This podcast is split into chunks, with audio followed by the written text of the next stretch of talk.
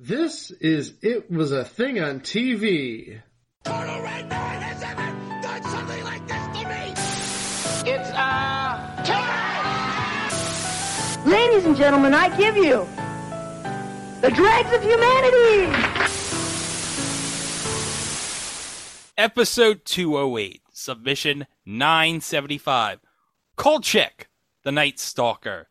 Kolchak, the Night Stalker aired on ABC from September 13th, 1974 to March 28th, 1975 for a total of 20 episodes.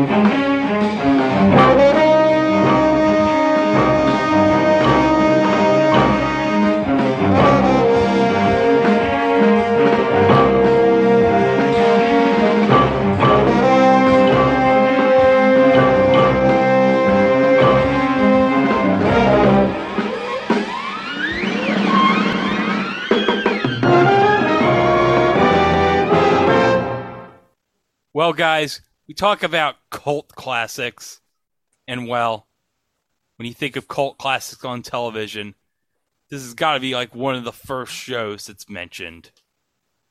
Oh yeah, I mean, this is a show that didn't last but one season, but it is brilliant enough to be sort of the uh, genesis of further science fiction, further supernatural fiction, further uh,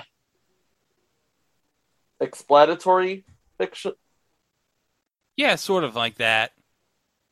Okay, a little backstory here. The main character in this series originated in an unpublished novel called The Kolchak Papers, written by Jeff Rice. In it, a Las Vegas newspaper reporter named Carl Kolchak tracks down and beats a serial killer who turns out to be a vampire.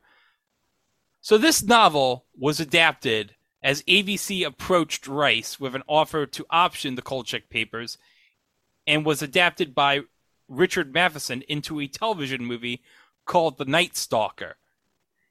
The Night Stalker was produced by Dan Curtis and was directed by John Llewellyn Moxey, with the title role of Carl Kolchak being played by uh, the legendary Darren McGavin. Ah, fragile. It must be Italian. Well, I think that says fragile, honey. Oh, yeah. The cast also included Carol Lindley, Simon Oakland, Ralph Meeker, Claude Akins, Charles McGraw, Kent Smith, Stanley Adams, Elisha Cook Jr., Larry Linville, Jordan Rhodes, and Barry Atwater as the vampire. The Night Stalker first aired on January 11th, 1972 on ABC and garnered the highest ratings for any TV movie at that time with a 33.2 rating and a 54 share. Now, that was an impressive rating and it inspired ABC to make another television movie, which Richard Matheson again wrote, called The Night Strangler, which featured a serial killer in Seattle who strangled his victims and used their blood to keep himself alive for over a century. Kolchak recruits an exotic dancer and psychology student named Louise Harper, played by, are you ready for this, guys? Okay. Jo Ann Pflug. I'd see that. I totally see that. To assist him in tracking down the strangler. Now, Simon Oakland replies his earlier role from the other TV movie as Kolchak's editor, Tony Vincenzo, and the cast also included Richard Anderson, Scott Brady, Wally Cox, Margaret Hamilton, John Carradine, Nina Wayne, and Grandpa Al Lewis. Who we discussed in the 1 900 episode. Oh yeah, the one nine hundred numbers episode last year. But again, this did very well. And in 1973, late in the year, Matheson and William F. Nolan completed a script for an intended third TV movie called The Night Killers, which was a story about android replicas. But ABC decided that it wanted to do a weekly series instead. So they were going to do Future World before Future World came out. Yeah, basically. Uh, where were Betty White and Allen Ludden when he needed them? Oh. Because they were in Future World. After some negotiation, McGavin agreed to return as Kolchak and served as the series' executive producer, although he was not credited as such. However, neither ABC nor Universal had obtained Jeff Rice's permission, and he sued the studio. The suit was resolved shortly before the series aired in the fall of 1974, replacing Toma on the network's Friday night schedule. Rice received an on screen credit as the creator of the series.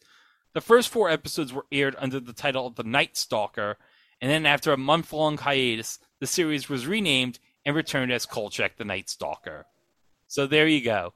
So in this series, Carl Kolchak is a reporter for the Chicago branch of a fictional small wire service called the Independent News Service, or INS.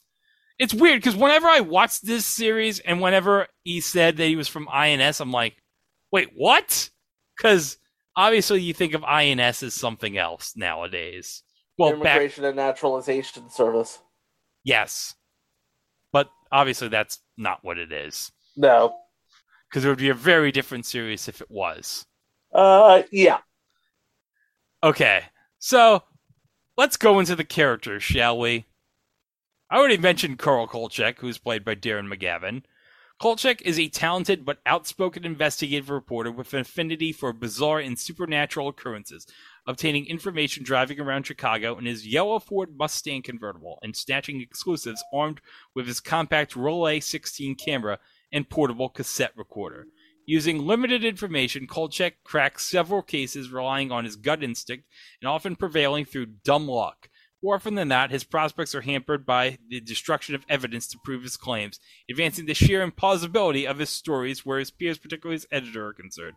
On other occasions, his investigations have led to demotion or relocation of varying authority figures, though for reasons these actions are never fully disclosed. And then, of course, Kolchak's editor, as I mentioned, Tony Vincenzo, played by Simon Oakland. And Chico, do you have IMDb up? Do you want to check what Simon Oakland's IMDb page? Uh, his most notable role was actually in Psycho. Oh, that makes Yeah, sense. he was in Psycho, West Side Story, Bullitt, The Hunting Party, and Chato's Land. Ooh, Chato's Land. Yeah, but he also appeared in multiple episodes of The Rockford Files, three times as Vern St. Cloud. Sadly, no longer with us. Well, Tony's Kolchak's editor. He's one of the only people willing to tolerate his antics, despite their arguments. Vincenzo has a grudging respect for Kolchak's reporting skills, but often finds himself caught between Kolchak's zeal and his own management responsibilities, as his hot temper often affects his blood pressure and digestion, and he sometimes laments that he did not go into his family's Venetian blinds business. Well, I don't blame him. Venetian blinds would end up being a much better option than being a newspaper editor. Uh, well, true. And then we got Ron Updike, played by Jack Grinnage. He was Moose in Rebel Without a Cause, and uh, all the youngins would know him if they saw that episode of The Kids Are All Right as a very old husband. But he was also on two episodes of Scrubs as Marvell. Not that Marvell. No. He's Kolchak's rival at INS, whom Kolchak repeatedly refers to as uptight. A native of San Francisco, he is the opposite of Kolchak and is smartly dressed and hobnobbing with Chicago's elite. And then we have Emily Cowles, played by Ruth McDevitt, who was a that lady in that thing. She was in, among other things, Decoy, the U.S. Steel Hour, Westinghouse Studio One, the Alfred Hitchcock Hour, the Andy Griffith Show, the Debbie Reynolds Show, the Ghost of Mrs. Muir, Mayberry RFD, I Dream of Jeannie, Bewitched, The Courtship of Eddie's Father, Love American Style, That Girl, Nanny and the Professor, Room 222, Mannix, Here's Lucy, Gunsmoke, Marcus Welby, MD, Phyllis, Little House on the Prairie, The Streets of San Francisco, Naked City, and All of the Family. Wow. That is an impressive career. That is an incredible career. And then we have Monique Marmelstein, played by Carol Ann Susi, who is a graduate of the Columbia School of Journalism and is an intern at INS. Yes, uh, she is, I kid you not, the voice of Wolowitz's mother. What? The voice of Wolowitz's mother in The Big Bang Theory. Yeah. Wow. Yeah, she was uh, Howard's mom.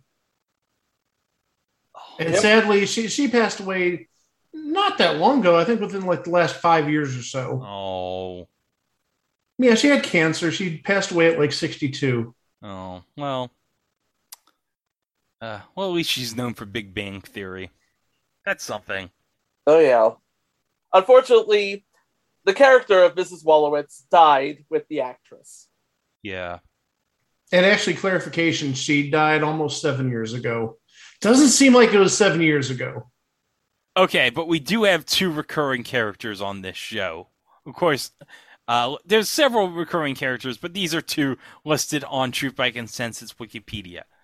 We have Gordon Gordy the Ghoul Spangler, not related to Eon Spangler, a city morgue attendant and sometimes source of information for Kolchak.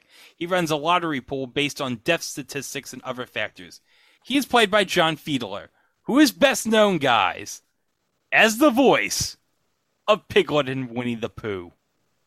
Nice. Yes. And I think we've talked about at least him in two other entries because he was in a previous entry, Flying High, but he was also in an episode of Love Sidney. And actually, Oh, he- and actually, Mike, he's a series regular on future entry Buffalo Bill. And he was also on an episode of The Ropers. That's oh, you're right. That's three. So this is the fourth entry that he's been on. Oh, yeah. Wow. But guys, guys, playing Okay. C- Captain Mad Dog Siska, a Chicago police officer whose efforts to rein in his volatile temper were constantly thwarted by Kolchak's abrasiveness. Guys, I hope you're sitting down. Mike, are you was- sitting down? I, I'm seated, yes. He is played by Keenan Wynn.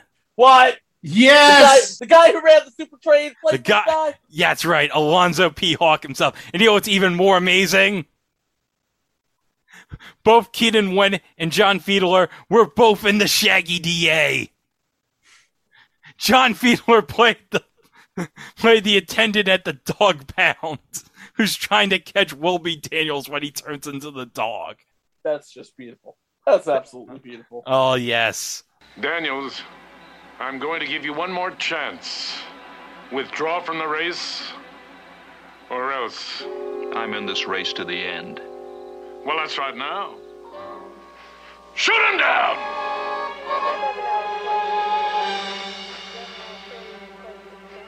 Well, come on, hurry up! I, I think you have to release this first.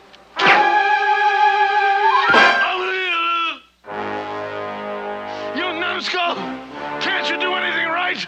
Oh, very sorry, sir. Quite accidental. Really, it was. Oh! Ah, fantastic. Uh, Keenan Wynn. What else? What else can we say about him? He invented a train that could go to New York to Los Angeles in 36 hours. And runs on Time Lord technology. I know. He must have really gotten some consultants from Gallifrey to help him on the super train. Yep. A- And I don't even think we've mentioned this yet. Keenan Wynn was on an episode of Manimal.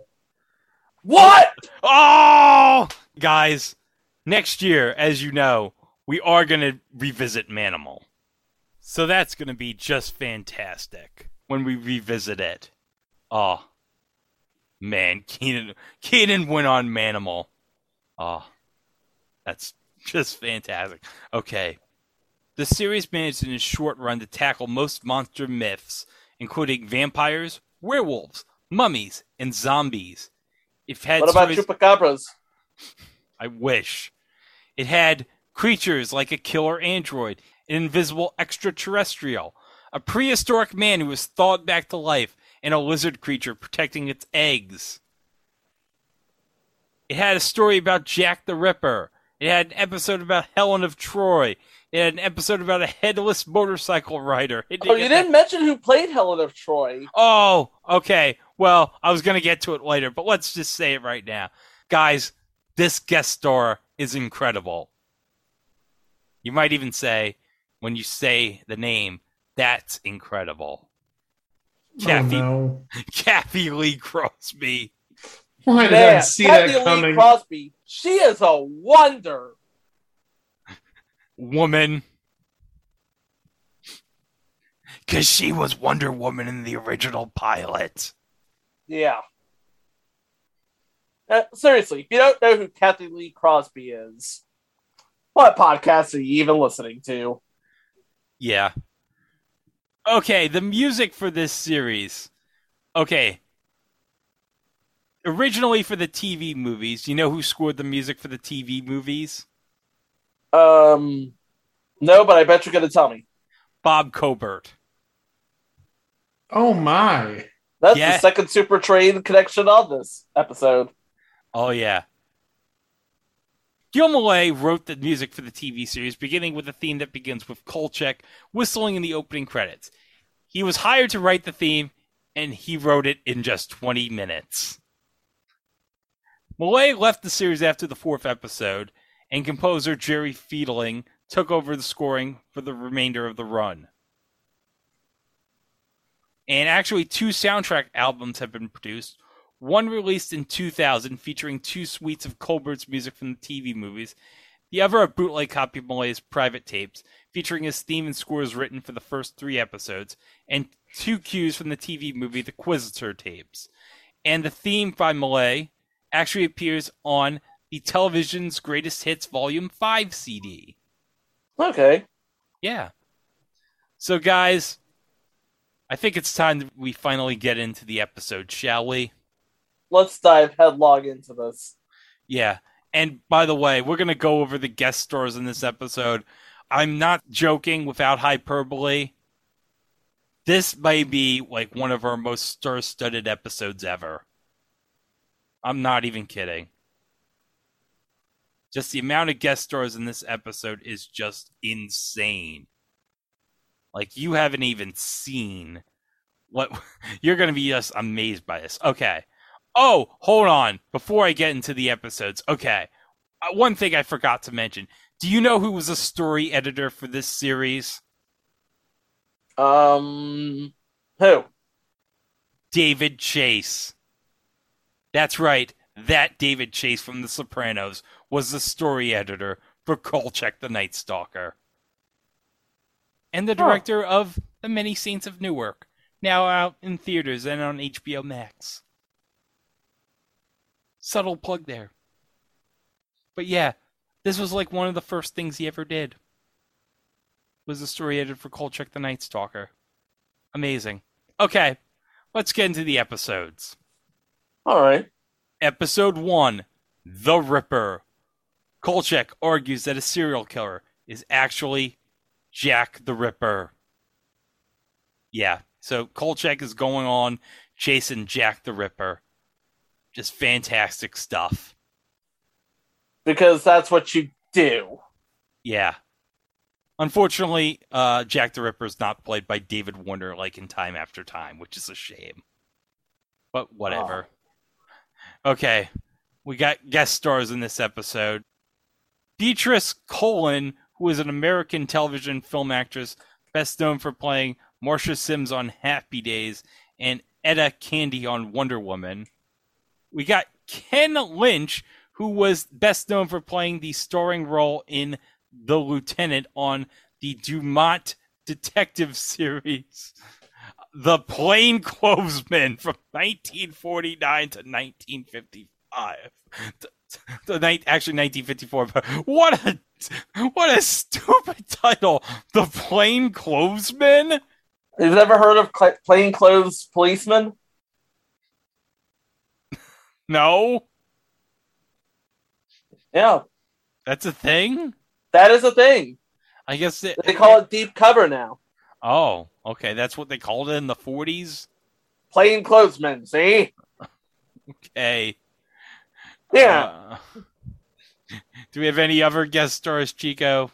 Uh, I'm looking at the IMDb page and I don't see anything from uh, of any note, but I do see that Mickey Gilbert played the Ripper, and Mickey Gilbert is actually a stuntman. He's more of a stuntman than an actor. Okay. That's cool. All right. The second episode The Zombie. Oh, if only this was the ECW zombie in this episode.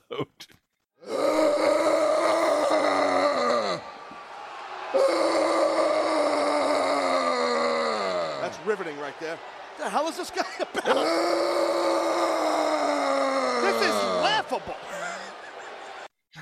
That happened. And by the way, the teleplay for this episode was done by David Chase, so. Okay, the description of this episode.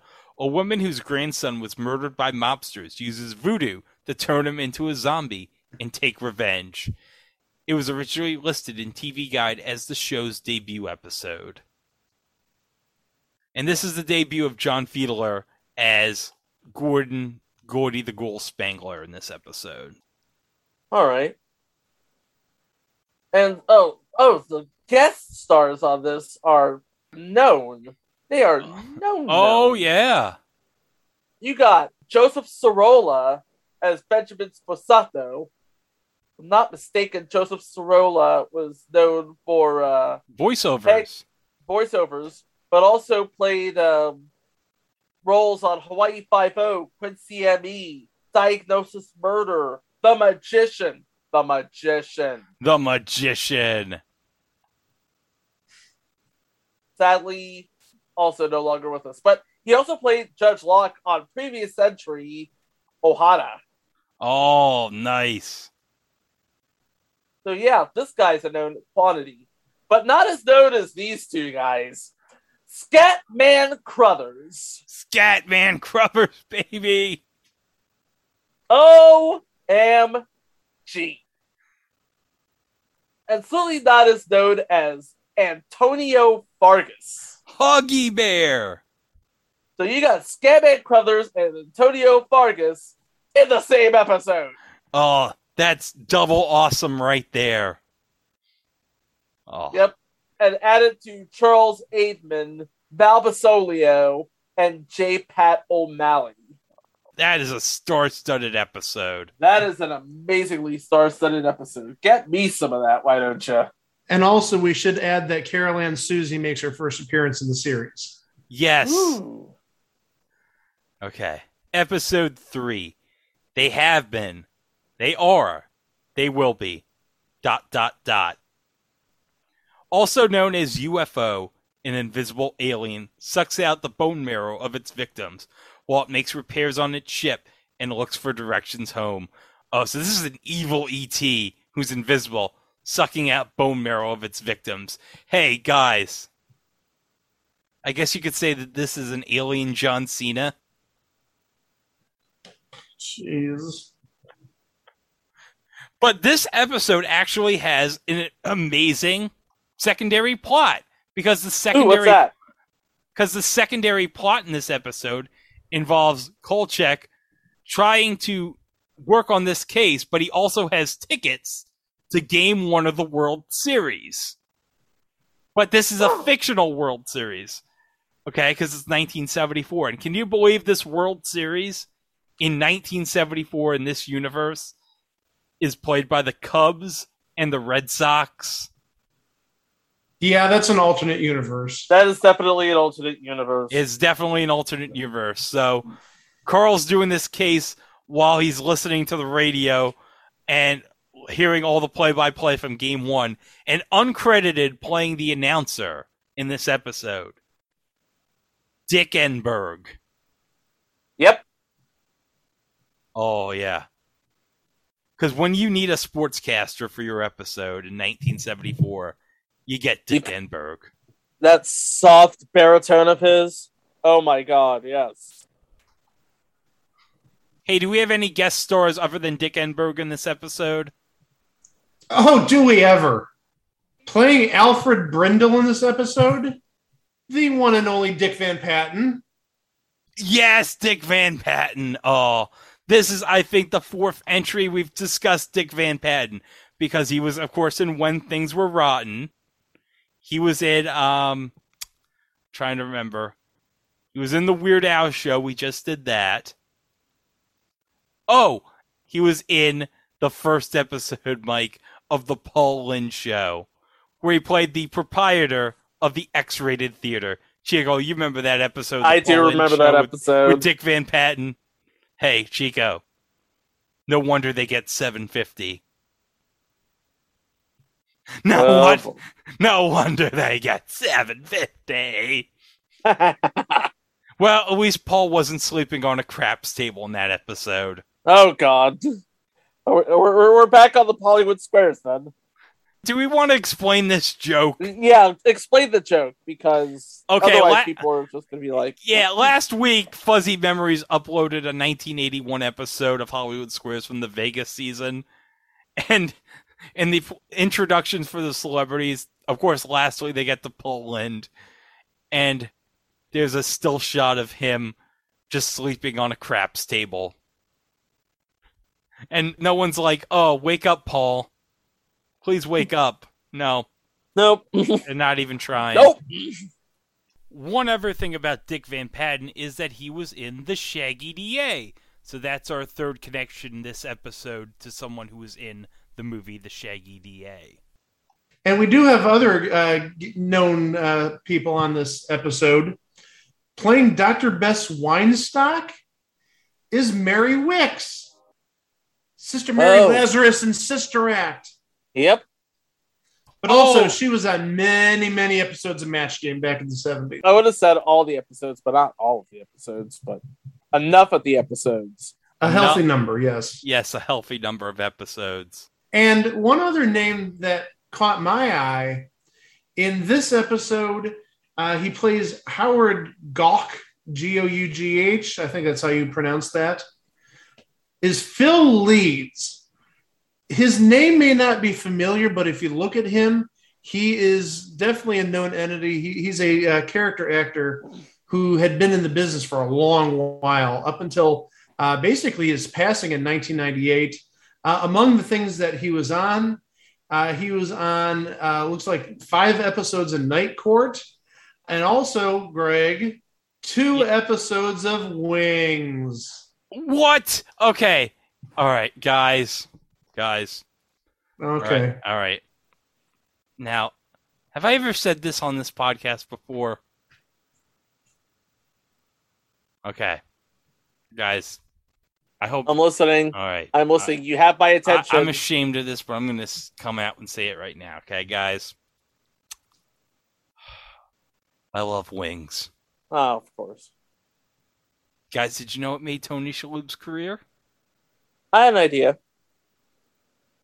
he just had a birthday in the last week or so. Yeah. He did. What uh, was he? Seventy something? No. Sixty-eight. Sixty-eight? Hey, guys, you know what that means? No, no. Next year he's going to have the nicest birthday. Get it? Yeah, I get it. He's going to be 69 next year. Nice.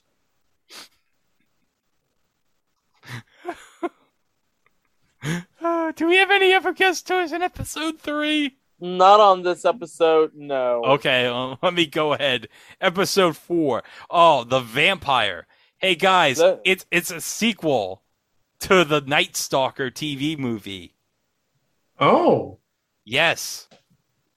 An overlooked victim of Janos, a Las Vegas vampire, makes her way to Los Angeles and begins killing anew. Okay, the guest stars in this episode. Okay, the first guest star Oh my god. Ladies and gentlemen, playing the role of Police Lieutenant Jack Mateo, William Daniels. Dr. Mark Craig from St. Elsewhere. Yes. Mr. George Feeney. Oh, Mr. Feeney, Kit. yes. Kit. Oh, of course, you can't forget about Kit. I mean, come on. Those are his big three roles, if you think about it. Oh, definitely. But also, we'll be talking about this guy actually next month, as a matter of fact, playing the character of Swede, Larry Storch. Yes, Larry Storch from F Troop. Yes. And we'll be talking about him next month when Ghostbusters Afterlife comes out because he was in the Ghostbusters. Yep. The 19- 19- oh, that's going to be a fun one. Yeah. Oh, I can't wait for that. It's been a lot. You know? We've been waiting forever to do that episode. I can't wait till we finally do that episode. Ugh. Hard to believe it's going to be. I can't even believe Ghostbusters Afterlife is coming out next month finally. It's That's crazy. I know. I, f- I felt like I was never going to see the movie because it's been teased. I felt like that. I felt like that with No Time to Die, if I'm honest. Yeah. And Black Widow. and Black Widow. Ugh, but- Movies in general. movies in general. But you know what, Chico? We're going to be getting the money shot on December 17th. I hope so. You all know what we're talking about, so I won't I won't say no more. Okay. But also playing the character of Faye Kruger, Kathleen Nolan. And Kathleen Nolan would be a perennial um I guess you could say she was a that woman from that thing, I guess. Yeah, she was a that woman from that thing. Yeah, because she's on like stuff things as uh, Magnum PI, Quincy, The Incredible Hulk TV series, um, Chicago Hope, Ally McBeal. Yeah. Bewitched. The Alfred Hitchcock Hour. She spent seven years at, or five years as Kate McCoy at the real McCoys. Okay. So she'd be best known for that. Wait, there's more than just Kathleen Nolan. I have legitimately three other names to add. Go Yeah, on. Go ahead. Playing Ichabod Grace, Oh, Jan Murray. Oh, oh yeah. Jan Murray, oh yeah. Borscht Belt comedian. Damn straight. Oh yeah, one of the legends of early TV. Oh, the totally. original Treasure Hunt. Yeah, Treasure. Oh, he's yeah. the original host of Treasure Hunt. Yeah, but before uh, Geoff Edwards and, and Chuck Barris made it all goofy, wacky, and stuff. But also uh, another name, and in this episode, he portrayed Gingrich, Milt Kamen. Oh. And uh, yeah, he, he's an actor from uh, the, the 70s, 60s, 50s. He passed away in 77, but uh, uh, he was in many things. And uh, taking a look at some of his credits, he was uh, somewhat on the game show circuit back in the 70s and 60s. Tattletales, $10,000 Pyramid, Personality, uh, What's My Line, The Match Game, To Tell the Truth, Password. So he did a little bit of everything. So he did Uh, the rounds then. He did the rounds. And then the other name that I recognize, credited as Man. Man. Man. So he, he doesn't even really have a name. He's just credited as Man. Army Archerd. Don't tell me that name doesn't ring a bell. I've heard the name. Uh, he was basically like the male equivalent of Rona Barrett. Oh, Yeah, he was on the gossip show all the time on E back in the day. Wow. Yeah, sadly no longer with us, but he had a lengthy career back in the 50s, 60s, 70s. Again, as Chico said, up to uh, not necessarily current day, but into the 2000s, uh, because he did pass in 2009. Okay. All right. Episode five The Werewolf. Now, this story was co written by David Chase with Paul Playdon. In snowy Chicago, the INS crew hold a send off for Tony Vincenzo, headed on a singles cruise, but he gets audited instead. Carl wields his way into taking his place and ends up battling a werewolf in a killing spree. Okay, we got some good guest stars in this episode, okay? Buckle up. Playing Bernhard Stiglitz. Uh, this is Close prob- enough. This is a yeah, it's a German name. Like I'm gonna pronounce that correctly.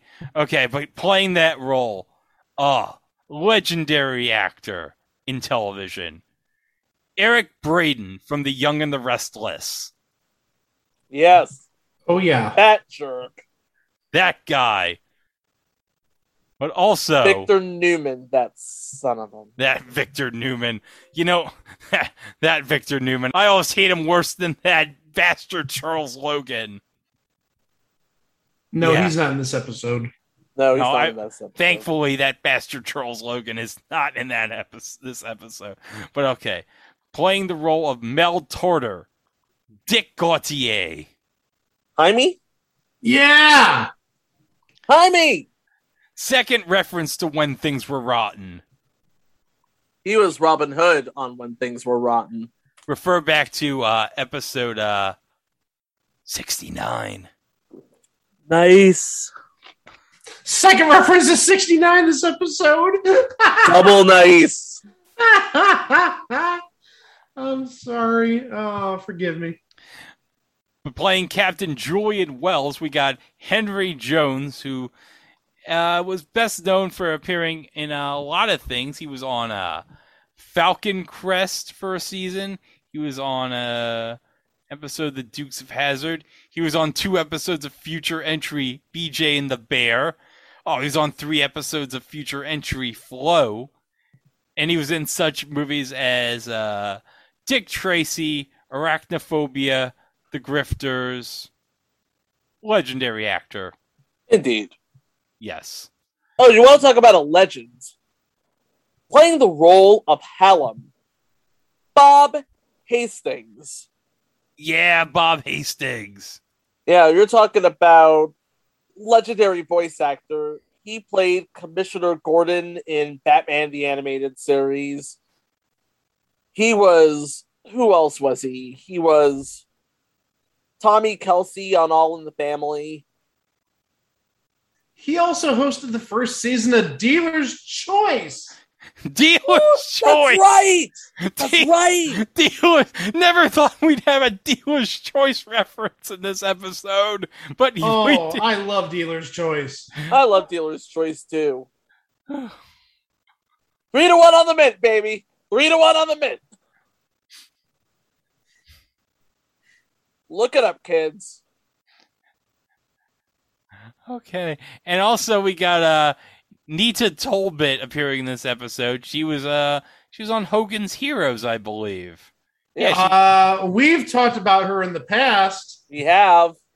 How about this? Another reference. Uh, this is like the second or third reference to this show. She was Rose Casey on Super Train. Oh Yeah. yes.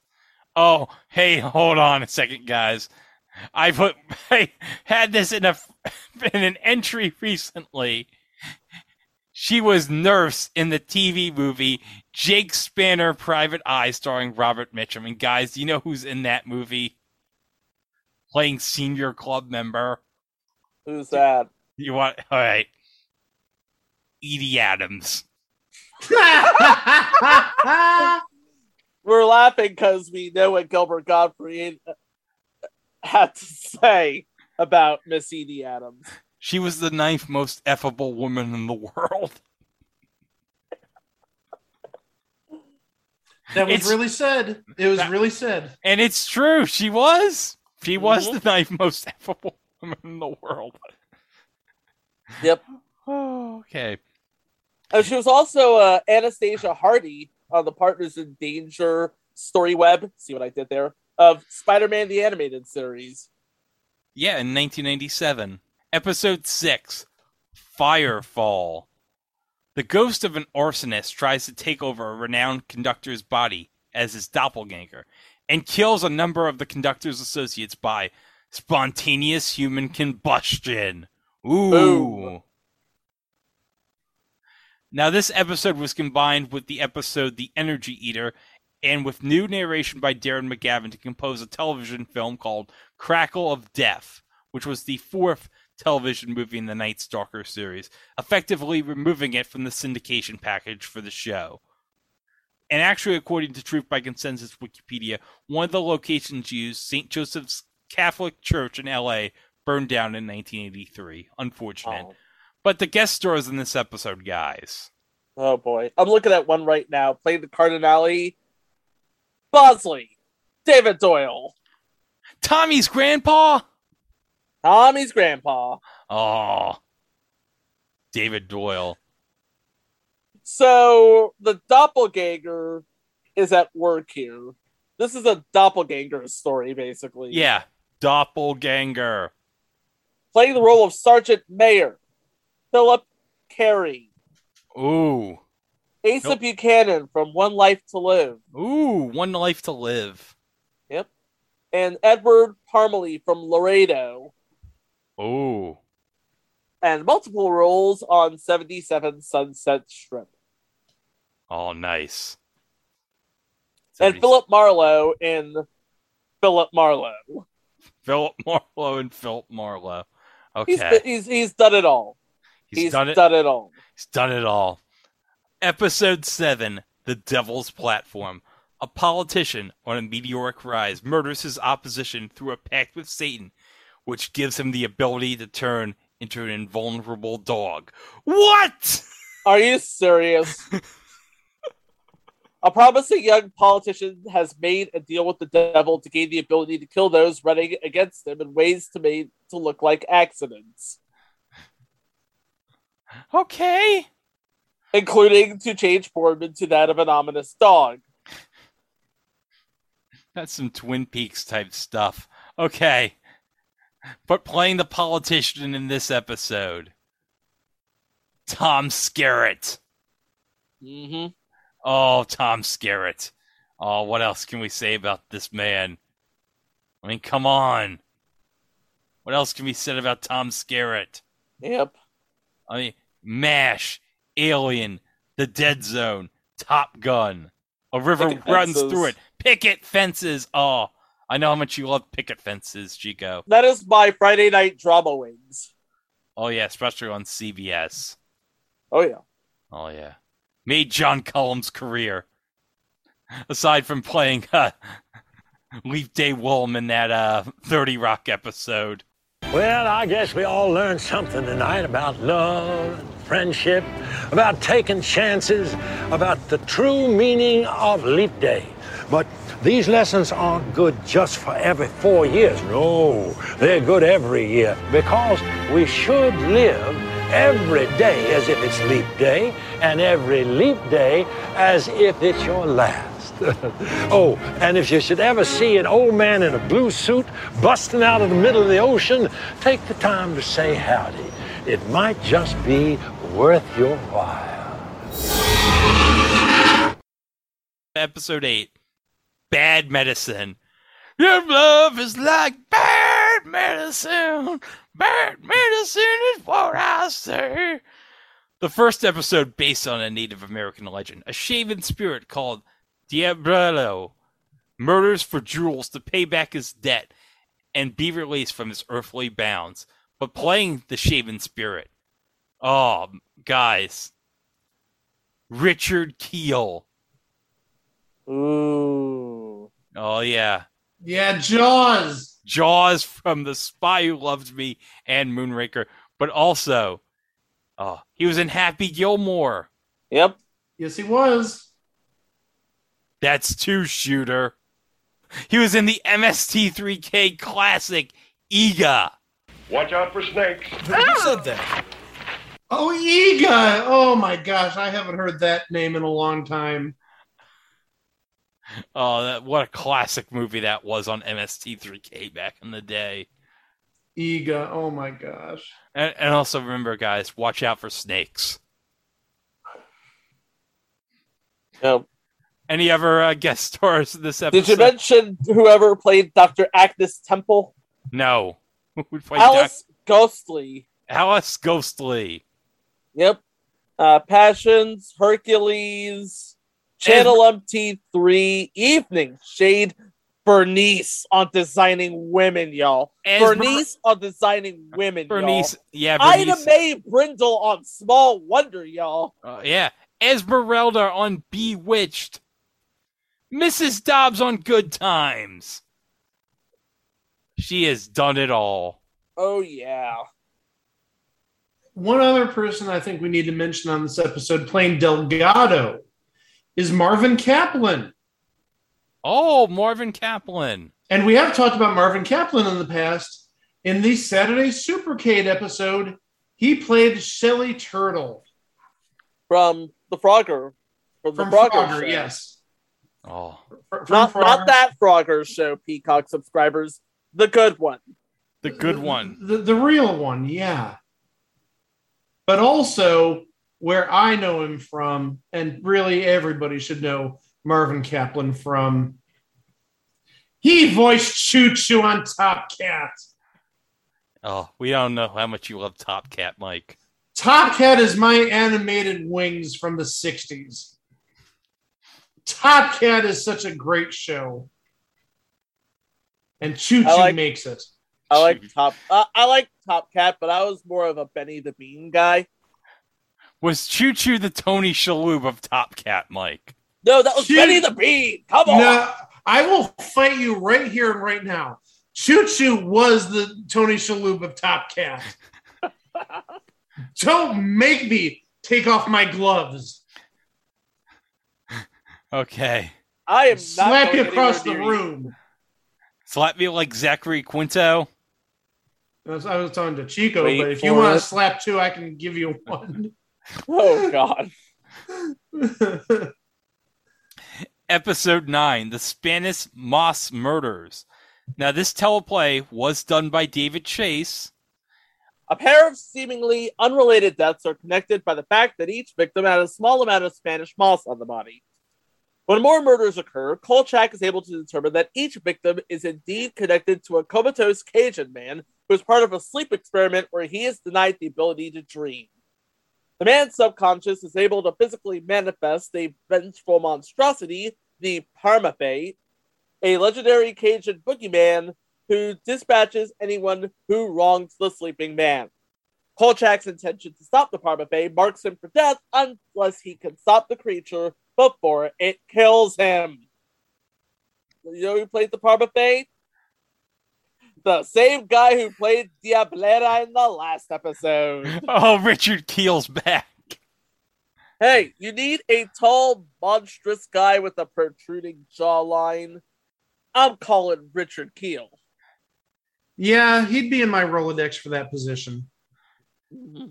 But, guys, Keenan Wynn is in this episode. He is. Yeah. All right.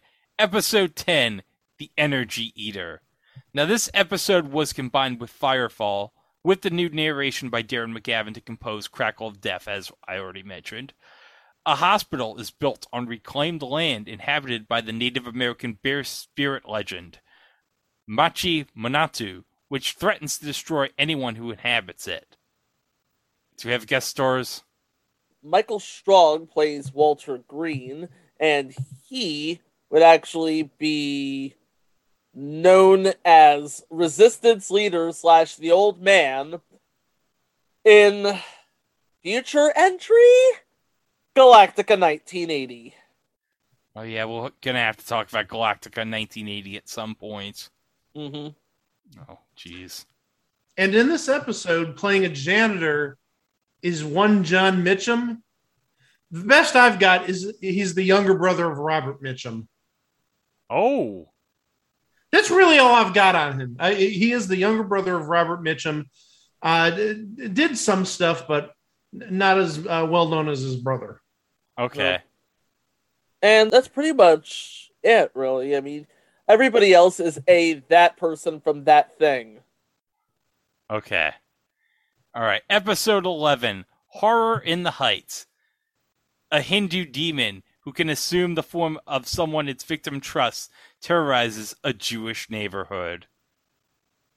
No, that's not good. Oh good. wow. This is a this uh, uh, the neighborhood in question, by the way, Roosevelt Heights, Yes. and the Hindu demon is known as the Rakshasa, which actually was a borrowed, if I'm not mistaken, for Super Sentai 25th anniversary film, um, Hyakuju Sentai Gaoranger versus Super Sentai, which I have on DVD. But okay, guest star in this episode. Oh, what can we say about this man? Phil Silvers. Oh God, you don't even have to say anything about that. Oh, you're not kidding. No. And then you have, uh, and not not to take away from Phil Silvers, but then you have Barry Gordon, who is just one of the most legendary voice actors in the game. He was Donatello in the 80s era Teenage Mutant Ninja Turtles. Yes. And guys, since we're recording this on October 15th, it's coming up real soon, guys. We're going to pour one out. Buzzer's nearing the last week of Match Game Hollywood Squares Hour, which Barry Gordon was on. Yep. Yeah. During his run, well, after his run on Archie Bunker's place as Gary Rabinowitz. And Yeah. also his run as Inky on Pac Man. Hackman. Oh, and you know what he was also in? What's that? He was in the 1987 Dirk Benedict Roddy Piper cinematic classic Body Slam with Captain Lou Albano. Yep. You know what? I'm thinking we might do a live show of that movie You around might do a live show of WrestleMania. that- Yeah, you might do a live show of that movie. Oh, because you know who else is in that movie? Who else is in that movie? Billy Barty. Oh, nice. Billy Barty and Mike. who else is in that movie? CNR. Oh my, yes. Charles Nelson Reilly's Body Slam. So yeah, this is a star. It's a star-studded movie. Yeah, you know, it was a thing on TV. Is going to cover that. Oh, Okay, definitely. all right. Uh, all right, one more person I see. In this episode, uh, he played Mr. Lane Marriott, and the name is Murray Matheson. Okay. Uh, he- he's a character actor from uh, back in the 60s, 70s, 80s. Uh, has not been with us for like 35 years. The one credit I saw that just caught my eye was he was on an episode of Tattletales, and you won't believe who his partner was. Doesn't say spouse necessarily, because I, I don't see anything listing him as a spouse, but in terms of the person he was on the show with, okay. Phyllis Diller. Wow. That's something. Oh, and he was also Mr. Ag in the Kick the Can segment in the Twilight Zone movie from 1983. Yep. Directed by Steven Spielberg. The second reference in this episode to the Kick the Can segment, considering Scatman Crothers has earlier been referenced in this episode. And uh not to be outdone, but not that I'm outdoing anything, played Felix Mulholland in Banacek with George Peppard. Because George Peppard. Episode 12 Mr. Ring. An escaped android murders anyone that threatens its survival. Yep. That's all I got in the description. Well, I, well, the person who played Mr. Ring is a guy by the name of Craig Baxley, who is a stunt coordinator and um, a director. He directed he directed Dolph Lundgren in Dark Angel. Not that Dark Angel with Jessica Alba. No. He also directed Brian Bosworth in Stone Cold. Oh, Stone Cold with Brian Bosworth. Yes. Yeah, I guess he sort of reads as the uh, director of bad action movies. I'm surprised he didn't direct an episode of Photon. Oh, hold on, ring the bell. I'm going for it. What? I'm going for it, Greg. Wait, wait, is the re- wait referee's here? Referee's here. I'm oh, going for it. Let's get it. He's everybody. Chico's cash. Look at this! Look at this! You know, this looks really familiar to me. Ladies and gentlemen, Chico Alexander is cashing in his money in the bank. Okay, next January, we are talking about Photon, the ultimate game on planet Earth. What is this? Fo- It's what? like it's like laser tag with green screens. oh, okay. Okay. It's terrible. Okay, playing the role of Mrs. Walker in this episode is Julie Adams, a woman who had many credits to her name, actually passed away, unfortunately, two years ago. But she was in such uh, work as uh, starred opposite Jimmy Stewart in um, Bend of the River from 1952, and she was in The Creature from the Black Lagoon. Yep. And she had the recurring role of Eve Simpson on Murder She Wrote. And then there's a guy by the name of Bert Freed, who is actually the first person to ever play Detective Columbo. Wow. And he plays Captain Akins in this episode. All right. Episode 13 Primal Scream. Defrosted ancient cell samples discovered in the Arctic grow into a savage prehistoric primate which goes on a rampage.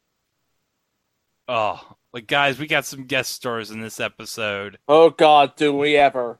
Okay. Playing the role of Thomas Kitzmiller. Guy by the name of Pat Harrington Jr. Who'd that guy be? One word. Schneider. Schneider on one day at a time. Yeah. That would be the word. Schneider. Dang- Among many other things. Dang Yes. straight. But playing the role of Jack Burton, guys. JB4. Oh, Jamie Farr. So, okay, let's review what we've talked about. We brought up JB4. We brought him up in the Cool Kids. After MASH, obviously. And I guess we brought him up in the video game show part three with the MASH game. Mm-hmm. So this would make four. No, I think we did. No, actually, it's five because I think didn't we sort of talk about him in the Noel Edmonds episode? Because he Yes. Yes, we Because- did. Because he was shooting a pilot around that time. Yes, we did. So that's five. And then we also got John Marley, who is playing the role of uh, Captain Maurice Molnar. He was actually in the movie Love Story. And guys, he is in The Godfather. He is the person in The Godfather who awakens to find the severed horse head. Oh God, he's that Oh, guy. He is that that guy. He is that guy. Yes. But okay, guys, are you ready for an amazing uncredited guest star in this episode? Yes. Yes, Okay. I am. All right, here we go. Playing Man Entering Laboratory. Creed Bratton. What? I'm not kidding. He's on IMDb.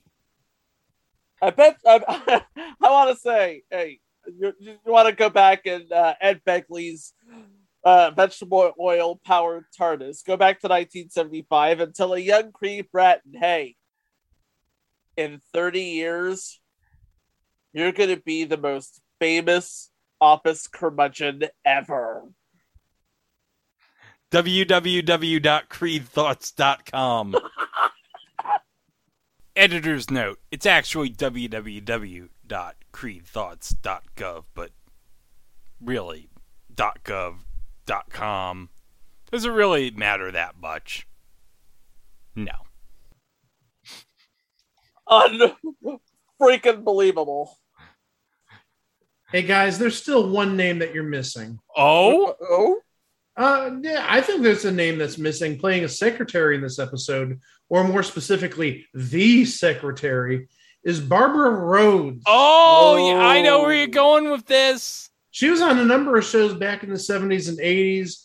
Uh, she had a recurring role in the final season of Soap as Maggie Chandler, and uh, she made the rounds. She was on Password Plus quite a few times. I think she was also on Match Game back in the late 70s, early 80s a few I, times. I remember her on Match Game. Yes, oh, yeah. she was uh Jody's uh fiance in the final season of Soap. Right. Yeah, that's what I said. She had a recurring uh, role in the final season of Soap. Okay. All right.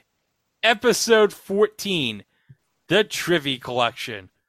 A witch desires to control the world of high fashion. Really? That's what you want to control if you're a witch? High fashion? It was Seriously? the seventies, dude. Think about it. Okay. But playing the role of the witch is Lara Parker from Dark Shadows. She wasn't worried about being typecast at all, was she? No, she wasn't. But okay, guys. In this ep- oh my god, this might be the third reference to when things were rotten. Oh boy. Playing a doctor in this episode, and I Here guess we it's, go. it's appropriate. Bernie Kopell. yep. Oh, and also going back to the last episode, talking about Barbara Rhoades, just because uh, I, I want to match the number of references uh, between the, the shows, uh, talking about uh, when things were rotten. I got to get my third uh, Super Train reference, and she was on an episode of Super Train. Oh, there you go. Oh, There you go. Three so they're win- neck and neck. We're, let's see who can get to four first. Will it be when things were rotten or Super Train? We could play from Banzai. Push your bets now. No, no, that's racist. Oh, come on, Mike. Get over it. Okay. Oh, this show has hit Rod Button all of a sudden. Oh, hold on a second, guys. I got another guest star, okay? Playing the role of lecturer is Marvin Miller. No, not the head of the Major League Baseball Players Union, Marvin Miller. No. This Marvin Miller is actually well known because, guys, he was the voice of Robby the Robot in Forbidden Planet. What? Yes. We got the voice of Robby the Robot in this episode. Oh, Okay. Robby, Okay, that's nice. Robby the Robot. Oh, okay. Episode 15 Chopper. And guys, the teleplay is done by David Chase and okay. Steve was, Fisher. Okay. All right. And this is what I was talking about. This was the actual first story credit of Bob Gale and Bob Zemeckis. The people that gave you Back to the Future. Yep. This is where it all began for them. This episode. Okay. A headless motorcycle rider murders those responsible for his death. And okay, the guest stars in this episode. Okay. All right, where do we start? We start with, okay, playing the role of Captain Jonas. Frank Burns himself, Larry Linville. Okay. Oh boy. But okay, we're not done yet. Playing the role of Herb Bresson. Lovey, Jim Backus. Mr. Howell himself. Oh yeah. And the voice of Mr. Magoo. But okay, Chico, we talked about this guy back in episode 101 when he played Louis the Lip, playing Henry Stud Speck. Here we go. Art Metrano, who played Captain Mauser in Police Academy 2 and 3. Oh yeah. Sadly, just passed away within the last month and a half or so. Yeah, he did. And I think he's on a, I think he's on an episode of Gilbert Gottfried's Amazing Colossal podcast. I wouldn't be surprised. He finds everybody. He Oh, does. Yeah. Okay, and also playing the role of Lila Morton or Leela Morton, Sharon Farrell. That would be Lori Wilson from the last three seasons of Hawaii Five O. Oh. So there's a name. Okay. And she was also on a week of Match Game in 1978. You're welcome, everybody. Yep. Oh, wait a minute. Did we talk about Electric Larry? I feel like we need to talk about Electric Larry. What's Electric Larry? He is Joey Aresco from Super Train. Oh, there's the fourth Super Train reference. There it is, Super Train B when things were rotten, everybody. You're welcome, America. Okay. We're really scraping the bottom of the barrel this episode.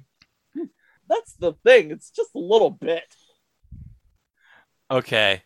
Episode 16 Diva and Lace. This episode, combined with the next episode, was made into the television film The Demon and the Mummy, of course, with new narration by Darren McGavin, also removing these two episodes from the Kolchak the Night Stalker syndication package.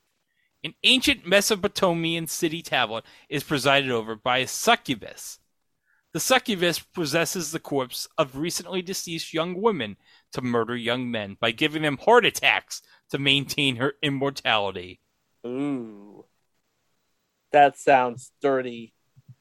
It does. But then again, that's what a succubus does. We all saw that South Park episode. We did. And I want to say, what was the name of the succubus? You have the name of the succubus? No, it just says Oh. succubus on Truth by Consensus Wikipedia. Okay. Well, I can give you some names. All right, please do. All right, first playing the registrar, Carolyn Jones. Oh, Oh. Morticia Addams. That's all you need to know. Morticia Addams. But also Nice. two other names that caught my eye. Playing Coach Toomey on this episode is Jackie Vernon. Oh, Really? Okay, yeah, uh, okay. You, you guys uh, apparently recognize the name. For those that don't know, in the Frosty the Snowman cartoons, he played the voice of Frosty. Happy birthday! we all knew that was coming. Oh, yeah. But also one other name. Uh, in this episode, he portrayed Professor C. Evans Spate, Andrew Prine, longtime actor going back to the 60s, where I know him best from, and we haven't had a Married with Children reference in a while. He portrayed Psycho Dad on Married with Children. Oh, Psycho Dad, Psycho Dad, Psycho Dad. And also, he was on three episodes of f- previous installment Nightstand. oh, nightstand. Friend of the podcast, Tim Stack. Okay. All right. Episode 17 Legacy of Terror. An Aztec cult seeks to resurrect the mummy of their god by murdering physically perfect people. And playing one of the victims in this episode, a very young Erik Estrada. Ooh. Oh, he had to be real young. Oh, yeah. This would be another, I, I guess you'd say, three years before Chips. Or two, Right. two, three years before Chips. But oh, Yeah. one. of- Oh, wait a minute, guys! I forgot. Didn't we put on the list the roller disco episode of Chips? I think we might have. Ye- yes, we did. Yes, we did. I remember that. Yes. One day we will cover that episode because, of course, and it gives us an excuse to talk about Robert Pine. Absolutely. Oh, did you know he's Chris Pine's dad? Oh yeah, Yep. he's Captain Okay. Kirk's dad. Just want to make sure you guys didn't forget. Oh, no. Uh, and we do have one other name besides Erik Estrada. Playing Mr. Eddie is Sorrell Booke. Oh yeah, Boss Hog. Boss, Boss- Hog. Boss Hog, everybody. That's all you need to know. Boss Hog. yep. And he was on a week of Match Game Hollywood Squares. Of course. Uh, he was also on Beat the Clock in 1979, and I still want closure. Oh, no. One day, one day, sometime, it may be another 40 years, but Mike will eventually, I hope one day, will get his closure for Beat the Clock 79. I want it. That, that's the week that has uh, John McCook, who we talked about a few weeks ago. Yes. Yep. All right. Episode 18 The Knightly Murders. To prevent the destruction of its home, the spirit of a knight reanimates his suit of armor to kill those responsible. Ooh. Okay, and I do see one name in this episode. Okay. Playing Mendel Boggs is Hans Conried. Oh, yes. Captain Hook from the 1953 Peter Pan and Snidely Whiplash and Dudley Do Right. Nice. Among other things, I mean, the, the one place that I've seen him recently, just because I've been a bit of an insomniac on the weekends, is he was a regular panelist on the Ernie Kovacs panel show. Take a good look. Oh. Hey, guys. You know who Ernie Kovacs was married to, right? Oh no! Jeez, I walked right into it, didn't I? Oh no! He was married to the ninth most effable woman in the world, Edie Adams. I walked right into that. But okay, playing the character of Bruce Krause is Sidney Clute, who played uh, Detective Paul LaGuardia on Cagney and Lacey. Ah, awesome. Yes. Oh, I remember him because he was in that uh the the epic opening sequence of Cagney and Lacey. Of course, I can't forget that face. Cagney and Lacey, one of the best opening sequences of a television show ever. We were talking about like season Two onwards. two and onward. Oh yeah, when Sharon Gless joins the show, yes. Yes. Nothing against Meg Foster, but No, nothing against Meg Foster, but come on. It doesn't get good until Sharon Gless comes in. true. All right. Episode 19, The Youth Killer. Of course, this is the episode we mentioned earlier with Kathy Lee Crosby. Helen of Troy returns to drain the youth out of unsuspecting perfect victims, sacrifices for the goddess Hecate in her quest for immortality. But okay, guys, playing the role in this episode as a police sergeant. And we talked about him earlier this year. Dwayne Hickman. Nice. Yeah. Dobie Gillis. Dolby Gillis. Of course, who could forget when him and Elinor Donahue in High School USA decided to go to that movie theater? And then Tom Ballard came in and said, Hey, hey, I know. uh, Hey, look, everybody! They're here. The teachers are here at the movie theater. Emmylou? Emmylou, I'm Excuse telling me. you, quit kissing me like Excuse that. me, please. P- pardon me. May I get by here? Oh, no. Watch it. Cowgirl like you. Ah, Sheriff, careful of your badge. Hey, I know you. Mr. P. someone's coming, girl. Miss D. Must be my boy. Hey, hey, everybody. Mr. Plaza's here with Miss D'Angelo. Hey, Miss D'Angelo, Mr. Plaza. because we needed an excuse to bring up America's ass from 1983. Oh, Yeah, and, we- and of course it was interspliced with the clips of Otto's robot with the vending machine. Oh, interesting note about this episode. One of the characters' names is Kaz. And playing in the role of Kaz is a guy who's credited as Demosthenes. His real name is George Savalas, Oh, Telly's older brother. oh, yes. Yeah, and actually, at this time, he would have been on Kojak. He would have been playing uh, Detective Stavros. Oh, that's great. Also, refer back to episode 177 Telly Who Loves You, Baby. Who loves you, baby?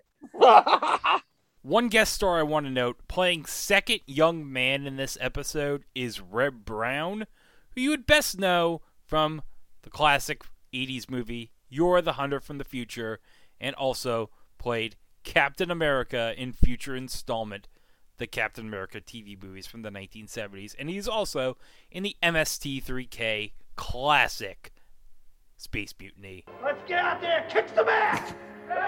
Trunk slam chest. Fist rock bone. Stump beef knob. Smash lamp jaw. All right, the final episode, everybody. Episode 20 The Sentry. After an underground data storage facility uncovers a problem when they excavate a tunnel for a new wing.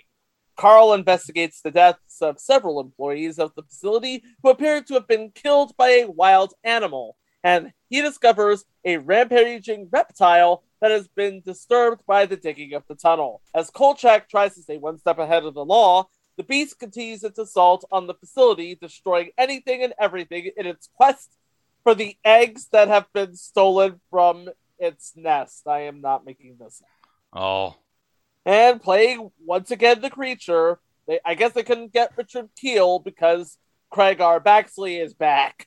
oh, okay. But playing the role of Jack Flaherty, not Bosley, Howard Cunningham, Tom Bosley. I say, Brian, look. Three rows down. What? Is that Tom Bosley? What would Tom Bosley be doing on a train in Switzerland? I'm, I'm almost certain. Tom! Did he look? I don't know. Well, if I yell, you have to watch. Tom Bosley! No, it's not him. Oh, jeez. Better luck next time, Stewie. Anyway, and also playing Dr. Beckwith, John Hoyt, aka Grandpa Kanisky from Gimme a Break. Oh, give me a break. And also uh, several dim-witted Germans on Hogan's Heroes. I got one more name here. Margaret Avery, who is best known as Shug in Steven Spielberg's The Color Purple, and also Helen Patterson in Being Mary Jane. Okay. So yeah, known commodity. All right. Well, so that was 20 episodes. There were actually 26 episodes commissioned, but actually the series was canceled because Darren McGavin actually asked to be released from his contract because he became disappointed with the series scripts and was exhausted from his uncredited producing duties. Now, three scripts were actually left unproduced from the six that weren't shot. Those three scripts were adapted into a series of Kolchak comic books back in 2003. They are Eve of Terror by Stephen Lord, The Get of Belial, written by Don Mullally, and The Executioners, written by Max Hodge. Now, even though Kolchak the Night Stalker was short lived, it's become a very important show in television. It was actually the inspiration for The X Files by series creator Chris Carter, who acknowledged that the show had influenced him greatly in his own work. In one interview, he mentioned that the majority of the viewing public considered the success of the X Files series as being inspired by other shows such as The Twilight Zone or The Outer Limits. Carter mentions that while those shows were indeed an influence on the X Files, it was only about 10%, with another 30% coming from Kolchak, and the rest devised from pure inspiration. Carter paid tribute to Kolchak in a number of ways on the show. A character named Richard Matheson was named for the screenwriter of the two pilot films, who appeared in several episodes, and Carter had also wanted McGavin to appear as Kolchak in one or more episodes of The X Files, but McGavin was unwilling to reprise the character on the show, but he did appear in several episodes as Arthur Dales, a retired FBI agent, described as the father of the X Files. In the third episode of the 2016 revival series, a character prominently featured in the episode Mulder and Scully Meet the Were Monster is conspicuously altered in Kolchak's trademark seersucker jacket, black knit tie, and straw hat. Gary Gygax, best known as the creator of Dungeons and Dragons, has cited the Horror in the Heights episode as part of his inspiration for creating the Rakshasa as it appears in the game. Amazing. Isn't it though? This wouldn't be the end of the Night Stalker story because in 2005, ABC commissioned Universal Studios to create a new version of Kolchak the Night Stalker called Night Stalker. It was canceled after six weeks. I'm not surprised. But hey, Frank Spotnitz, uh, tried his best on that. And actually, the series has been released on home video. 20th Century Fox released the first TV movie on VHS as part of its selection series. MGM Home Video released the two TV movies on DVD on August 24th, 2004, and Universal released Kolchak the Night Stalker, the complete series, on DVD a year later. Madman Entertainment released the complete series on DVD in Australia and New Zealand in July of 2009. The two films, The Night Stalker and The Night Strangler, were released on Blu ray on October 2nd, 2018 by Kino Lorber. And actually, guys, we're recording Uh-huh. this on October 15th. This past Tuesday, Kino Lorber released Kolchak the Night Stalker, the complete series on Blu ray. Oh, and I just found out that if you want to watch the complete series but don't want to buy the Kino Lorber DVD, NBC.com has all the episodes on its website. You sure they're not on Peacock also?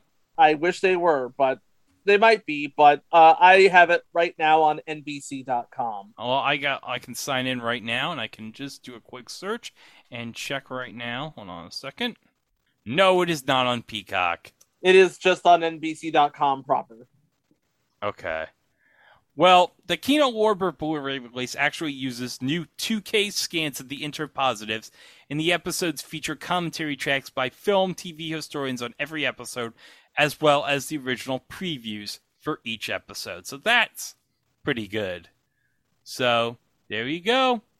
That is uh Kolchak the Night Stalker, and for a show that's did not last that long, only one season. I mean, it was adapted from a highly rated series of TV movies.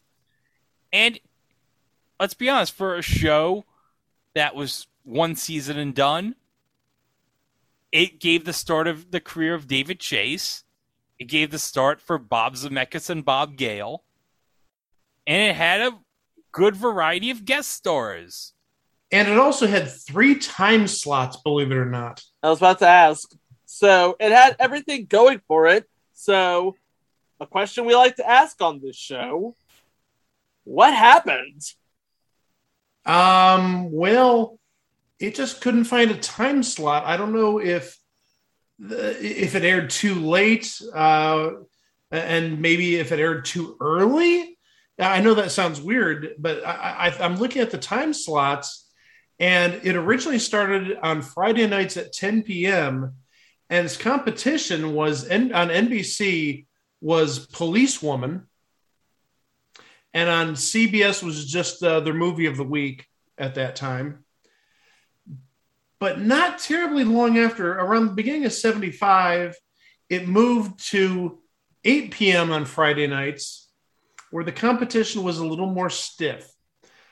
We'll start with CBS because uh, part of the competition there was a show that uh, I just told uh, Greg and Chico about for the first time uh, before we started recording. It aired for four episodes and it was called Con. Con! Con! Not that con, but darn if it isn't funny just saying it. And taking a look at Con, again, four episodes. It looks like seven actually were made, but four aired. The only name of consequence on Con was Vic Tayback. But NBC, they had a little bit stronger competition. They had a TV show at eight o'clock called Sanford and Son. Ooh. And then at eight thirty, they had Chico and the Man. Ooh. Yeah, that's a one-two punch back in 74, 75. But then uh, later on that season, it's moved to its third time slot, which was eight o'clock on Saturdays. And uh, really, the big competition there was you had reruns of All in the Family on CBS. I think that's all I need to say there. But actually, NBC had some pretty good competition as well in Emergency. So you had emergency uh, for the whole hour on NBC, and then you had All in the Family from eight to eight thirty uh, uh, on Saturday nights, al- albeit reruns. This is all reruns at this point, but still third time slot, and uh, and it, it was gone. I wonder if ten o'clock was too late and eight p.m. was too early. Maybe. Maybe. I mean, definitely. Th- th- th- this comes across as a little creepy, a little terrifying for something you want to show at eight o'clock. Yeah. But then I think about this show and a spiritual successor that would come some 20 years later in the X Files on Fox. And I'm just thinking to myself, maybe Kolchak the Night Stalker was a little bit too ahead of its time.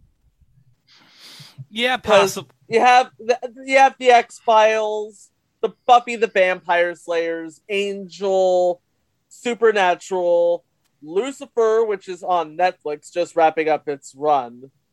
I guess we we're too far removed from Dark Shadows to be of any relevancy, but way too ahead of its time. Because I watched the episode and it is some really solid storytelling.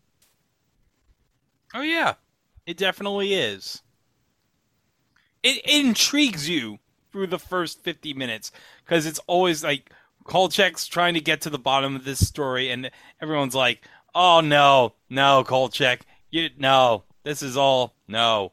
And then he gets to the bottom of the story, and then like some shenanigans happen, and Yeah. And he doesn't get like the entire because it's like obviously it's not going to be like oh the UFO. It's like oh yeah he finds the UFO. Holy f and s! It's a Find- UFO. yeah. It's a, it's a, oh my god, it's a UFO. Oh my god, it's a succubus. Oh my god, it's a zombie. Oh my god, it's an android. Oh my god, it's a chupacabra. No, no. And and actually, this might figure into why this show was actually canceled after its first season. Because, and this is again citing Truth by Consensus Wikipedia. Darren McGavin found himself rewriting the scripts and doing much of the work as a producer but he never got the full credit or the full compensation. And he wasn't really happy with the whole Monster of the Week thing. You know, like what Doctor Who had since 2005. So he asked to be released from his contract with two episodes remaining. And in light of the show's dwindling ratings, the network thought, okay. Well, an interesting thing on the way to the television graveyard Speaking of graveyard, CBS decided to run reruns of Kolchak the Night Stalker and Late Night, and it did so well that it was brought back in 1979, 1981, and 1987. And truth be told, all 20 episodes were not fully seen in their entirety since 1975 until Sci-Fi Channel picked up the rights to broadcast them when it went on the air. I'm guessing they uh, squeezed it in between Lost in Space and Space 1999. So Something like that. Well, that's all we got to say about Kolchak the Night Stalker. Yep. What do we have to say about this? It had zombies, it had voodoo, it had vampires, it had succubi, it had androids, it had werewolves, it had every sort of mythical being that you could possibly imagine or possibly cram within 20 episodes of season. And it was incredibly brilliantly run, but alas, back in 1975, Kolchak the Night Stalker was a very brilliant thing on TV. Yes. Yeah, one thing is missing. There was no Robert Loggia. Yeah, but you know what else you can get? Yeah. You could get plenty of Robert Loggia, especially in one of the last week's episodes. And it was a thing on TV.com. We have over 250 episodes worth of content from main episodes to mini episodes to live shows to remasters. We just uploaded the 20th final remaster. So if you want to relive the Who Wants to Be a Millionaire knockoffs of 2000, They're there for you. And also, you can follow us on all the social media at It Was a Thing on TV, except for Facebook. You have to follow us. Listen very carefully now. It Was a Thing on TV podcast. I'm ready to get down. It was a thing on TV. Okay, I'll remember it. Podcast. You yeah. remember it? Okay, good. okay. And and also we are on the YouTube, and if you want to follow up on the adventure, go ahead, like, subscribe, hit the bell to stay up to date on future entries. And also don't forget to uh check us out on placetobenation.com where we have the weekly drops and Okay. All right. Last week I said I was going to put in American Gladiators ripoffs. I lied. I didn't include it. But this week it'll be on American Gladiators ripoffs. Will be included on this week's drop. And the MLB's versus Celebrity Softball game. And you know who else is on that episode? Robert Loja. Whoa, Robert Loja! Drink your orange juice, kid. And of course, Oh. we got the mini-sode with Turn On. So So that's all coming this coming week. Also coming up this coming week, Halloween continues with a couple of really good stories. First of all, uh, yeah, we got an anthology TV movie coming up. Oh yeah, from the 1970s. And guys, I put this on the schedule because there is a reason Why that? this this TV movie is on the schedule. Well, I'm not going to tell you guys. You're going to have to wait till next week to find that out. okay, fine. And also, next week we round out Halloween with everybody's favorite Halloween master. No, not that guy.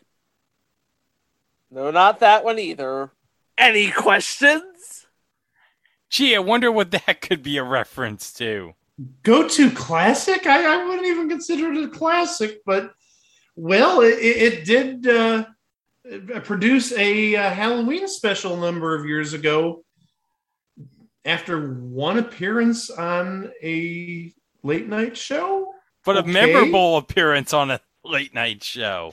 memorable I in some ways, but yeah, I've got Let me- let me- questions. yeah, let me put it to you this way. What Paul Lynde was in the 1970s, and you can go back to last Halloween for our coverage on that. This is in 2017. Yeah. The only thing we're missing is Witchy Poo and uh, a Star Spangled cowboy suit. Oh, great! Now I've got questions, but I'm guessing they're but, but I'm guessing they're not going to get answered until next week. Correct. And that is all coming up next week on It Was a Thing on TV. Thanks for listening, and we'll see you next week. Wow!